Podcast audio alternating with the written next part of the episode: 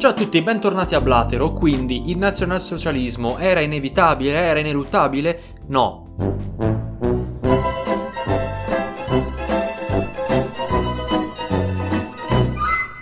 Detto questo, continuiamo anche se non ve la voglio tirare per le lunghe perché capisco, siamo già al quinto episodio sull'argomento. Oh, eh, 5 è tanto, 5 è la metà di 10, cioè ve ne vi rendete conto, insomma. Quindi um, volevo, volevo trattare questo podcast come se fosse una postilla allo scorso. Quindi il nazionalsocialismo Hitler non era inevitabile, non era ineluttabile, come abbiamo detto le violenze per quanto riguardava l'odio antisemita, razzista, erano scoppiate in modo sporadico in Germania, in Austria e così, e in modo un po' più serio in Prussia in Polonia, ma solo, solamente in quei posti, solamente dove appunto, come abbiamo detto la volta scorsa, c'era questa situazione di convivenza tra persone del posto, autoctone, insomma polacchi, eh, polacchi di sangue polacco, passatemi il termine, ed ebrei o ebrei polacchi in generale, eh, invece con una condizione economica eh, peggiore che abitavano in questi ghetti maleodoranti.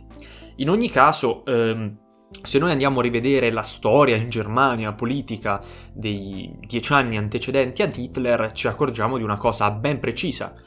ossia che i governi, la maggior parte dei governi della Repubblica di Weimar furono dell'SPD, quindi del, chiamiamolo, centro-sinistra, la sinistra, la nuova sinistra, il nuovo partito di massa di sinistra non comunista, diciamo più moderata. Per esempio il grande governo Stressman, anche il governo Marx, che fa ridere il fatto che eh, si chiami Marx, ma appunto non, era di sinistra, non comunista, furono moderati, progressisti. E sia nel 1924 sia nel 1928, quindi cinque anni prima della salita di Hitler, l'SPD, l'SPD in larga parte antirazzista, aveva vinto sempre le elezioni federali, quindi le elezioni delle Camere, anzi della Camera. Ciò nonostante, nonostante il Reichstag fosse sempre appunto di maggioranza SPD di centrosinistra, sappiamo come eh, nella Repubblica di Weimar eh, vigeva un sistema semipresidenziale, ove vediamo l'elezione diretta del capo dello Stato, il, il presidente che per eh, quasi dieci anni, se non ricordo male, sì, dal 1925, fu, non fu minimamente di sinistra, fu un conservatore, molto conservatore, molto vicino al fascismo, quel fascismo che nasceva proprio in quegli anni, insomma una decina di anni prima, ossia Paul von Hindenburg fino al 1934, eh, quando morì. Tra l'altro nel 1932 riuscì anche a sconfiggere Hitler, perché Hitler eh, nel 1932 si candidò a presidente della Repubblica e non riuscì a vincere in un testa a testa molto combattuto con lo stesso Hindenburg che invece andava a riconfermare il proprio mandato. E quindi, insomma, nonostante la vicinanza alle idee fasciste, comunque Hildenburg non si poteva minimamente chiamare un rivoluzionario, qualcuno che aveva un progetto di rinascita tedesca e per quanto fosse sicuramente antisemita o mezzo razzista o tre quarti razzista, sicuramente non era un, un personaggio che aveva in mente chissà quali eh, follie in testa a differenza di Hitler. Però appunto se noi guardiamo questo scenario dagli anni 20 e appunto fino al 1929, vediamo una Germania che nonostante tutto quello che abbiamo raccontato negli scorsi episodi, Beh, sembra quasi un paese come, come, tutti gli altri. Sicuramente ha tutti questi sentimenti antisemiti e völkisch di patriottismo latenti, molto forti, che circolano e circolano sempre di più anche nei ceti bassi della popolazione, però tutto sommato i risvolti politici sono quelli che sono, appunto, la maggior parte dei politici, dei grandi politici dell'epoca più votati erano del centro-sinistra. E, e se andiamo a vedere anche eh, le percentuali che prese il Partito Nazionalsocialista tedesco dei lavoratori per tutti gli anni 20, e fanno un po' ridere. Cioè, nel 1928, ok, quando il partito era già stato creato, se non ricordo male, nel 21, comunque Hitler ne ha veramente a che fare nel 21. Insomma, dopo oltre sette anni dalla sua creazione, alle elezioni eh, federali, quindi della Camera, del 1928, quanto prendono i nazisti? Il 2,6%, ben quattro volte meno dei comunisti e ben 4 per 3, ok, e 12 volte meno dell'SPD, che invece appunto aveva ottenuto circa il 30% dei voti. E quindi deve essere successo qualcosa, insomma, in questi due o tre anni, perché da questo 2,6% solamente due anni dopo il, il consenso, insomma le, le, il numero di, di, voti alle elezioni federali del 30, da 2,6 eh, aumentarono fino a un quasi 30% e nel 32 oltre il 40%, diventando il partito di maggioranza alla Camera, tanto che comunque Hindenburg, per, per anche eh, riuscire a capire che non, la distanza fra il mondo nazista e il mondo fascista conservatore, Hindenburg non diede l'incarico di formare un governo ad Hitler, nonostante fosse appunto rappresentante del partito di maggioranza, ma a von Papen, perché eh, effettivamente la paura anche dell'establishment conservatore era elevato nei confronti delle ipotetiche follie di Hitler, perché, ripeto, ancora sono ipotetiche follie. Il Mein Kampf è già stato scritto da svariati anni, però tra dire e fare c'è di mezzo il mare e quindi non, nessuno poteva sapere se in fin dei conti quella non era altro che una sorta di becera propaganda o il sogno di un malato e poi si è dimostrato il sogno di un malato. Quali furono quindi questi due o tre avvenimenti che andarono a eh, segnare questa ascesa poi, che poi divenne inevitabile, che quindi andarono ad abbracciare tutta questa cultura politica che da 150 anni eh, dilagava in Germania? Beh, prima di tutto c'era l'instabilità politica, quello che poi tra l'altro ha permesso tutte queste elezioni, perché se poi noi andiamo a vedere eh, elezioni del 28, del 30, del 32, del 32 di nuovo, del 33, eh, insomma, eh, quando un paese è costretto a eh, richiamare e eh, riformare, sciogliere e riformare le Camere in media una volta ogni due anni, anche meno, ci sta un problema, un problema politico eh, di fondo. E di questa cosa ne ho già, tra l'altro, ampiamente parlato in un vecchio Europea, il secondo dedicato alla Germania, appunto parlando di eh, come mai la Repubblica di Weimar fu fallimentare. Se dobbiamo riassumere in poche parole, eh, sicuramente questo quel innovativo sistema democratico con quei diritti sociali innovativi non era minimamente in, in sintonia, insomma, col percorso e la, la cultura, l'ereditarietà storica della Germania, invece che era un paese, soprattutto la Prussia, che quindi poi divenne il modello per la Germania, è un paese abituato a un sistema molto autoritario, molto conservatore e dal nostro punto di vista arretrato. E eh, quel, mo- quel funzionamento, il funzionamento della Repubblica di Weimar, sommata a tutti quei poteri che potenzialmente venivano dati al Presidente eh, della, della, Repubblica e la possibilità anche dei pieni poteri, che poi Hitler appunto se ne approfittò, crearono questo disastro, perché appunto bisogna considerare come eh, tantissime clausole anti-autoritarie che non vennero inserite nella Costituzione di Weimar, se tu hai un paese democratico, una storia democratica, non c'è bisogno di rinforzare chissà quali clausole, chissà quali diritti Insomma, basti vedere la, il Regno Unito che di fatto non ha una vera Costituzione, non ha un vero elenco di diritti eh, iperprotetti come la nostra. Perché? Perché non, non, non avendo avuto un passato particolarmente cruento e dittatoriale, eh, alcune cose nemmeno se le sognano, mentre in, un, eh, in, una Germania nel 1920, insomma 19, vai, per tutti gli anni 20, che invece eh, veniva da quel, da quel, percorso lì, non avere dei paletti precisi sui limiti dei poteri dei singoli esponenti di, di un governo o delle istituzioni democratiche, con le virgolette, era un grande problema e la Repubblica di Weimar aveva il fianco scoperto e se ne sono viste le conseguenze. Questo era, eh, diciamo, uno dei grandi fattori. Un altro, eh, un'altra grande catastrofe per la Germania in quegli anni fu eh, l'occupazione della Ruhr. Ovviamente, in generale, la, le ingerenze ehm, dei belgi, ma soprattutto dei francesi, eh, dopo il trattato di Versailles, che già era molto, molto, molto svantaggioso per la Germania,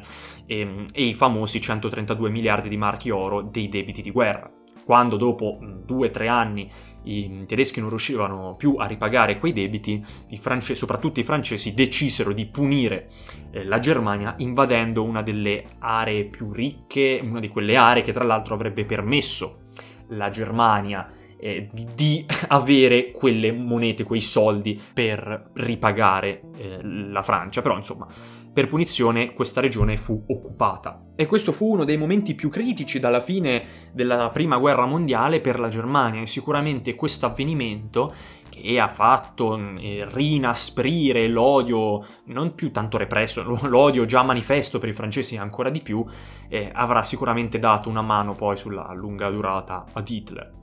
E poi un altro avvenimento molto importante da, da, ricordare è il passaggio dal piano Dawes al piano Young. Nel 1924 gli Stati Uniti appunto vedendo che la Germania era in difficoltà, non riusciva a ripagare i propri debiti, eh, aveva la Ruhr occupata dalla Francia e gli stessi Stati Uniti erano creditori degli altri paesi europei, tra cui la Francia,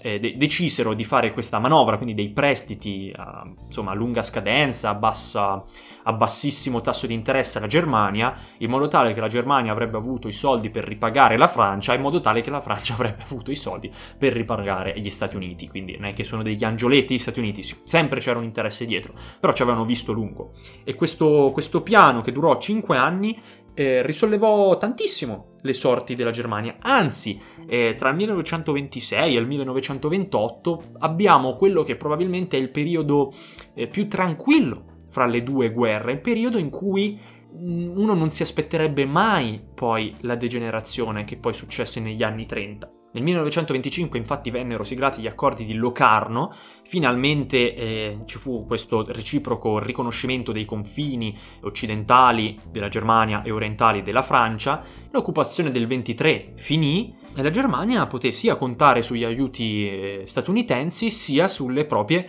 risorse minerarie. Si ritorna anche al gold standard, quindi si abbandona il vecchio sistema di cambi bellico, si ritorna ad un sistema che si aggancia al, al valore dell'oro e, e, solamente un anno più tardi la Germania viene addirittura ammessa alla SDN nel 1926. Questo ne abbiamo parlato nella puntata dedicata alla SDN fallimentare quanto ti pare, però insomma da un punto di vista internazionale entrare nella SDN voleva dire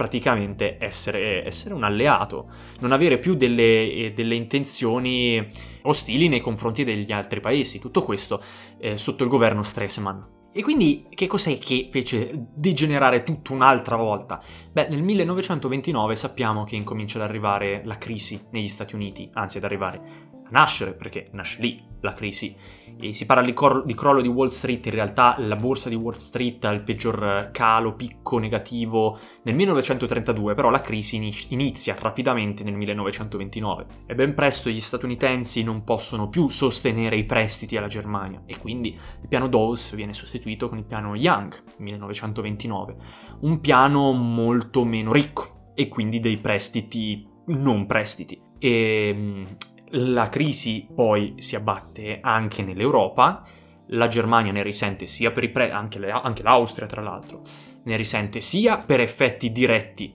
della crisi, sia per effetti indiretti, ossia per il fatto che gli Stati Uniti non concedono più quei prestiti così, così grandi, così ingenti. E guardate un po', è proprio da questo momento che il Partito Nazionalsocialista Tedesco dei Lavoratori incomincia la sua rapidissima scalata di consensi, appunto dal 2,6% a un quasi 30, da un quasi 30 a un oltre 40 e da un oltre 40 ad una cancelleria più un 40% e da una cancelleria a un decreto di pieni poteri. E poi la morte dell'ultimo eh, presidente eh, della Repubblica, Hindenburg, nel 1934 e la proclamazione del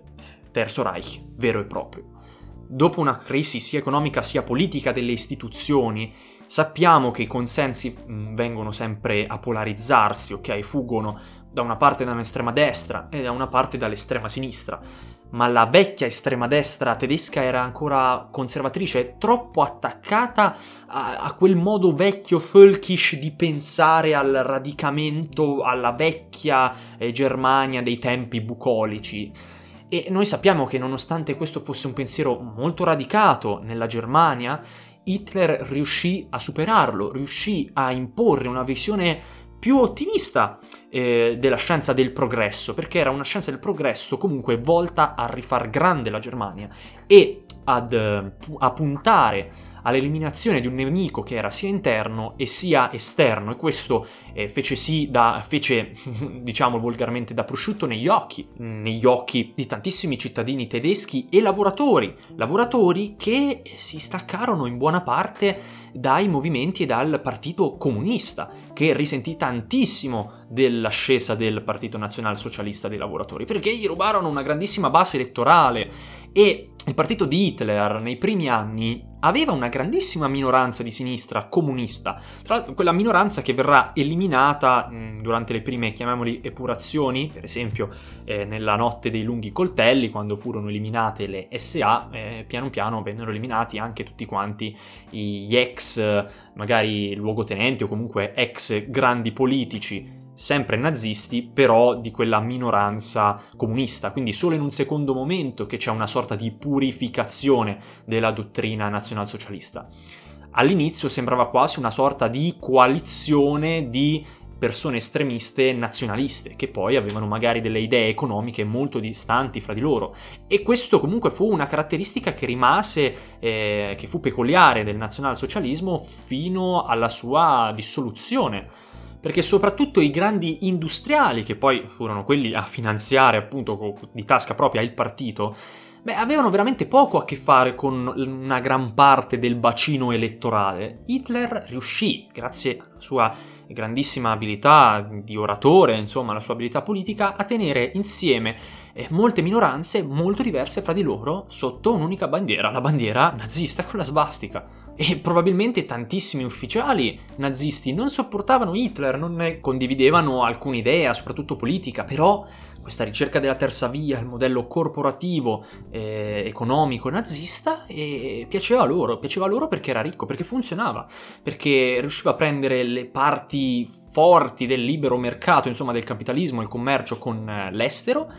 però anche sotto la guida di uno Stato che funzionava, eh, una, un controllo dei mezzi di produzione un, o comunque di, delle, una supervisione molto stretta delle attività da parte del governo centrale su quelle che erano di fatto delle, delle aziende semi-pubbliche e semi-private. Questo, questo modello che ha funzionato perlomeno per quei dieci anni che è stato sperimentato in Germania, poi probabilmente sarebbe morto come in Unione Sovietica schiacciato dalla corruzione, però in quegli anni che era molto giovane funzionò tantissimo e mh, l'economia della Germania eh, divenne la più potente dell'Europa continentale. E i problemi del totalitarismo si pongono solamente adesso perché il consenso ovviamente non ha mai fatto i conti con una pubblicità di quello che poi magari accadeva nei campi di concentramento. Quindi sì, io sono d'accordo con Anna Arendt che la segretezza e la coercizione, soprattutto di alcune fasce di popolazione chiave, sia stato essenziale per mantenere alto il consenso perché un po' il timore la paura, un po' eh, l'offuscamento di, di, notizie scomode hanno fatto sì che comunque la situazione per quanto riguarda il regime di Hitler fosse sempre plebiscitaria. Quindi, nonostante tutto, io sono abbastanza convinto che se la soluzione finale per la questione ebraica fosse stata pubblicizzata presto, prima della guerra, probabilmente Hitler avrebbe perso tanto appoggio, tanto appoggio, perché sì, erano tutti razzisti, sì, erano tutti quanti antisemiti, ma credo che da un punto di vista politico quello fosse troppo. E il fatto che sia accaduto quasi in segretezza, o perlomeno non pubblicizzato, sia stato, sia stato necessario affinché Hitler non perdesse una parte di consenso, perché la popolazione è rivoluzionaria, ma l'animo rivoluzionario non dura per troppo.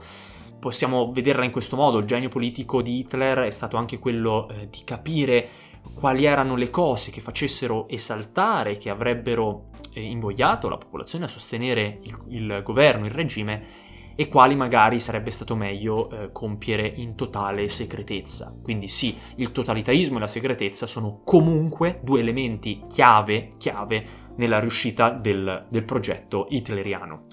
E poi ovviamente è scoppiata la guerra, quindi il problema del consenso venne anche meno allora, sembra brutto, dico purtroppo, in realtà per fortuna, però da un punto di vista puramente analitico, purtroppo il Terzo Reich è durato talmente poco eh, in, in, un periodo di pace da poterne studiare gli effetti a lungo termine. Purtroppo, ripeto, da un punto di vista analitico, eh, però eh, per fortuna, no? E, e, quindi noi non sapremo mai come si sarebbe eh, poi evoluta la questione del consenso, se la componente totalitaria sarebbe degenerata come magari è successo nella Russia staliniana. Non lo sappiamo, quindi comunque le analisi sul, sul nazionalsocialismo peccano della mancanza di una visione di lunga durata, perché appunto, eh, ripeto, questo, questa Germania è esistita per solo una decina d'anni e solo 5 anni della sua esistenza furono un periodo di pace, gli altri 5 un periodo di guerra. E quindi sì, alla fine, come ogni volta che sentite anche i veri storici, non me che non sono uno studente, i veri storici parlare, avete sempre questa sensazione come se mancasse qualcosa perché la storia è fatta di... è un puzzle con la metà dei pezzi, quindi non lo puoi mai appendere questo puzzle perché è sempre incompleto, fa sempre cagare. Tu lo hai finito, sei soddisfatto, poi vedi che è sbucherellato, che nemmeno un mobile antico dai tarli e quindi ci rimani male. Ma è questa la storia, ed è per questo che non va di moda raccontare la storiografia, perché in qualche modo dopo dici, eh ma io volevo sapere, eh io però volevo avere una, una risposta più chiara, sono venuto qui per risolvermi dei dubbi e ho più dubbi di prima. Sì, esattamente così. E infatti chiuderò qui questo episodio, perché ci sono mille cose da dire, però comunque anche se io le ripetessi tutte, tutto quello che c'è da dire, tre ore di, eh, di, di chiacchierata, di podcast, comunque la visione sarà sempre incompleta, perché è un fenomeno, ripeto, che è durato molto poco. È un fenomeno che ha tantissime radici, radici appunto di 100-200 anni, però non possiamo sapere quant- cosa ha influito più di qualcos'altro, non